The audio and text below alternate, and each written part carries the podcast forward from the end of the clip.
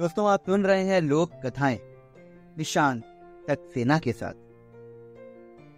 आज मैं आपको सुना रहा हूँ पंजाब की लोक कथा, दो बहने। एक था राजा और एक थी उसकी रानी। दोनों अपने महल में प्रसन्नता पूर्वक सुख से अपना जीवन बिता रहे। उनके घर में दो पुत्रियों ने जन्म लिया। दोनों अपनी पुत्रियों से बहुत प्यार। इस दिन रानी ने देखा कि एक चिड़े की चिड़िया मर गई और चिड़िया के बच्चे भूख से तड़पने लगे। कुछ दिनों बाद वो चिड़ा अपने घर पर एक और चिड़िया ले आया। चिड़िया ने पहली चिड़िया के बच्चों को झाड़ियों में फेंक इस कारण उन्हें काफ़ी तीखे जख्म हो गए और जिनमें से एक की तो उसी दिन मृत्यु हो गई।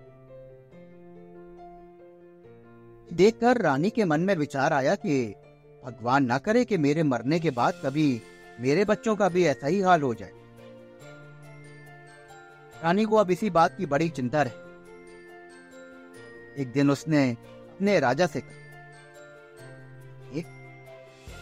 आज आप मुझे ये वचन दीजिए कि यदि कभी मेरी मृत्यु हो जाती है तो आप दूसरा विवाह नहीं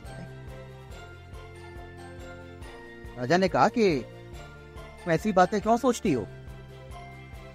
भी तुम्हारी मृत्यु की तो उम्र नहीं है। लेकिन हाँ मैं तुम्हें इस बात का वचन देता हूँ कि मैं कभी भी दूसरा विवाह नहीं करूँ। हाल का ऐसा फेरा आया कि कुछ दिन बाद रानी की मृत्यु हो गई। राजा ने अपनी प्रजा के कहने पर दूसरा विवाह कर लिया।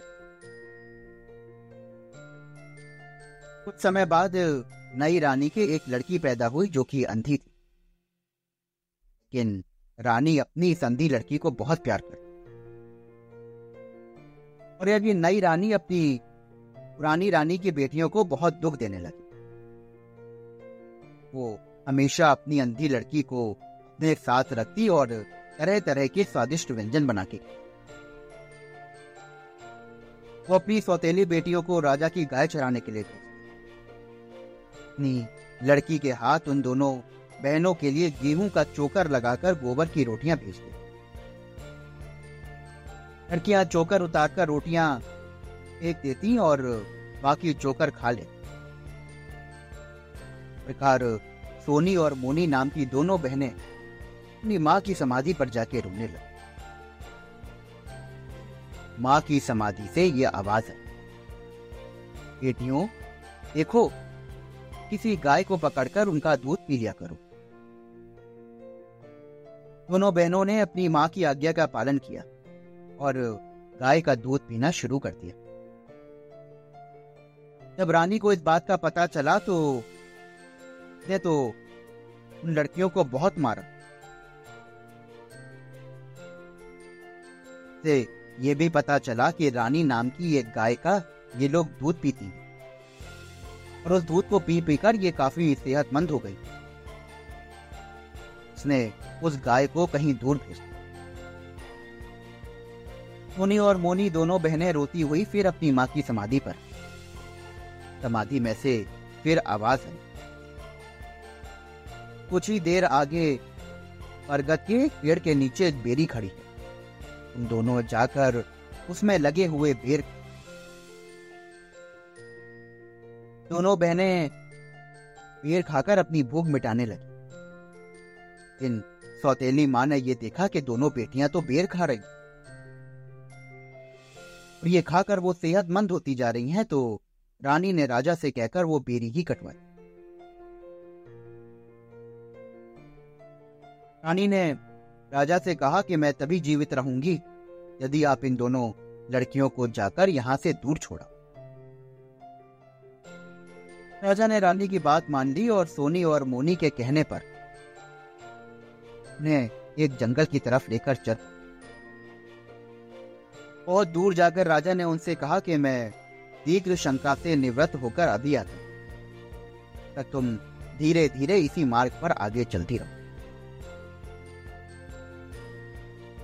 लड़कियों को आगे चलने के लिए कहकर राजा एक कुएँ के ऊपर दुपट्टा लटका कर चला गया। दोनों लड़कियाँ बहुत देर तक बेकार अपने पिता की प्रतीक्षा करती रही। परंतु राजा नहीं आया। वे अपने पिता को खोजने लग गई एक स्थान पर दुपट्टा लटक का देखकर उसने सोचा कि हो ना हो, ये हमारे पिताजी यहीं। दुपट्टा उठाया तो देखा कि वहाँ राजा नहीं था। दोनों रोती हुई जंगल में एक बदरिया के घर चली। उस बंदरिया के पास कुछ भैंसे थी। और उस बंदरिया ने सोचा कि ये लड़कियाँ तो मुझसे मेरी भैंसे छीनने के लिए आई।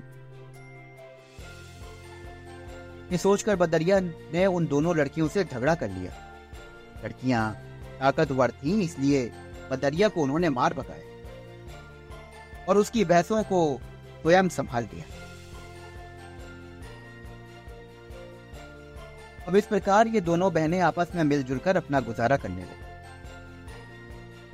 यदि छोटी बहन मोनी भैंसे चराने जाती तो बड़ी बहन उसके पीछे घर संग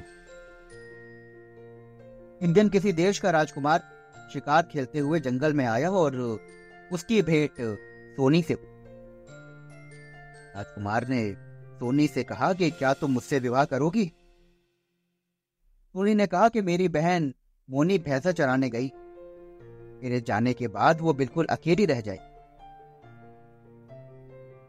राजकुमार ने सोनी से कहा कि तुम अपने पीछे पीछे सरसों बिखेरती चलो। वो अपने आप राह देखती हुई तुम्हारे पीछे आ जाएगी। प्रकार राजकुमार ने सोनी को अपनी रानी बना दिया और उधर मोनी सरसों के पीछे पीछे जाने लगी तो मार्ग में उसे राजकुमार के दूतों ने उठाकर जंगल में बाँध उन्हीं एक और भूख प्यास से व्याकुल थी और दूसरी ओर उसे अपनी बहन की चिंता सता रही। एक दिन सोनी अपने पति के साथ मोनी को खोजने निकली। उसने देखा कि मोनी को किसी ने एक पेड़ के संग बाँध रखा। सोनी और राजकुमार ने उसे खोला और मोनी ने उसे सारी बात बता दी। राजकुमार ने अपने दूतों को कठोर दंड दिया और सोनी के कहने पर राजकुमार ने मोनी से भी विवाह कर मोनी भी राजकुमार की रानी बन। उन्होंने पहने सुख शांति पूर्वक रहने लगे। दोस्तों, ये थी आज की लोक जो बहने। आशा करता हूँ कि आपको ये लोक कथा बेहद पसंद आई होगी। देश विदेश की और लोक कथाएँ सुनने के लिए मेरे साथ जुड़े रहे। आपको ये लोक कथाएँ कैसी लग रही हैं, मुझे ज़रूर बताएँ।